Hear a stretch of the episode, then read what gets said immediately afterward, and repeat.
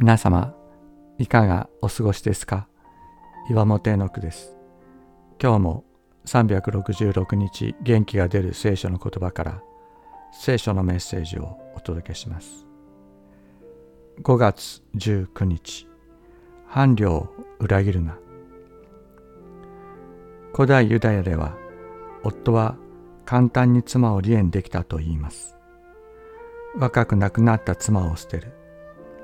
そんなことが当たり前のように行われていたようです。しかも男性中心の社会の中で生産手段を持たない女性は夫に捨てられどのように生きていけばよいのでしょうか。他の男を頼るしかありません。神はそのような身勝手な男たちに厳しい警告を発せられます。あなたが若い時に結ばれた妻を裏切ってはならない。主イエスも言われました。不貧困以外の理由で妻を離縁する者は会員を行わせるのである。その妻をめとる者も会員を行うのであると。婚外性交渉に対する心理的抵抗がどんどん下がっていく今の日本。婚前性交渉を当たり前のように行う者は結婚後も簡単に伴侶を裏切るでしょう。神からいいた霊を失ったら人はただの獣になってしまう。その先はどこに続くのでしょうか。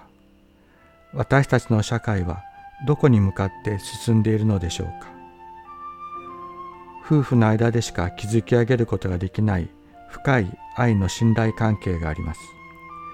神はその深い信頼関係を私たちに経験させようとしておられます。神は私たちにご自身の尊い霊を与えてくださった。愛する者のために自己を捨てる愛です。夫は妻のために、妻は夫のために自己を捨てる。そこに深い愛の喜びがあります。神は人を一体に作られたのではないか。彼には霊の残りがある。その一体の人は何を求めるのか。神の子孫ではないか。あなた方はあなた方の霊に注意せよ。あなたの若い時の妻を裏切ってはならない。マラキ書2章15節。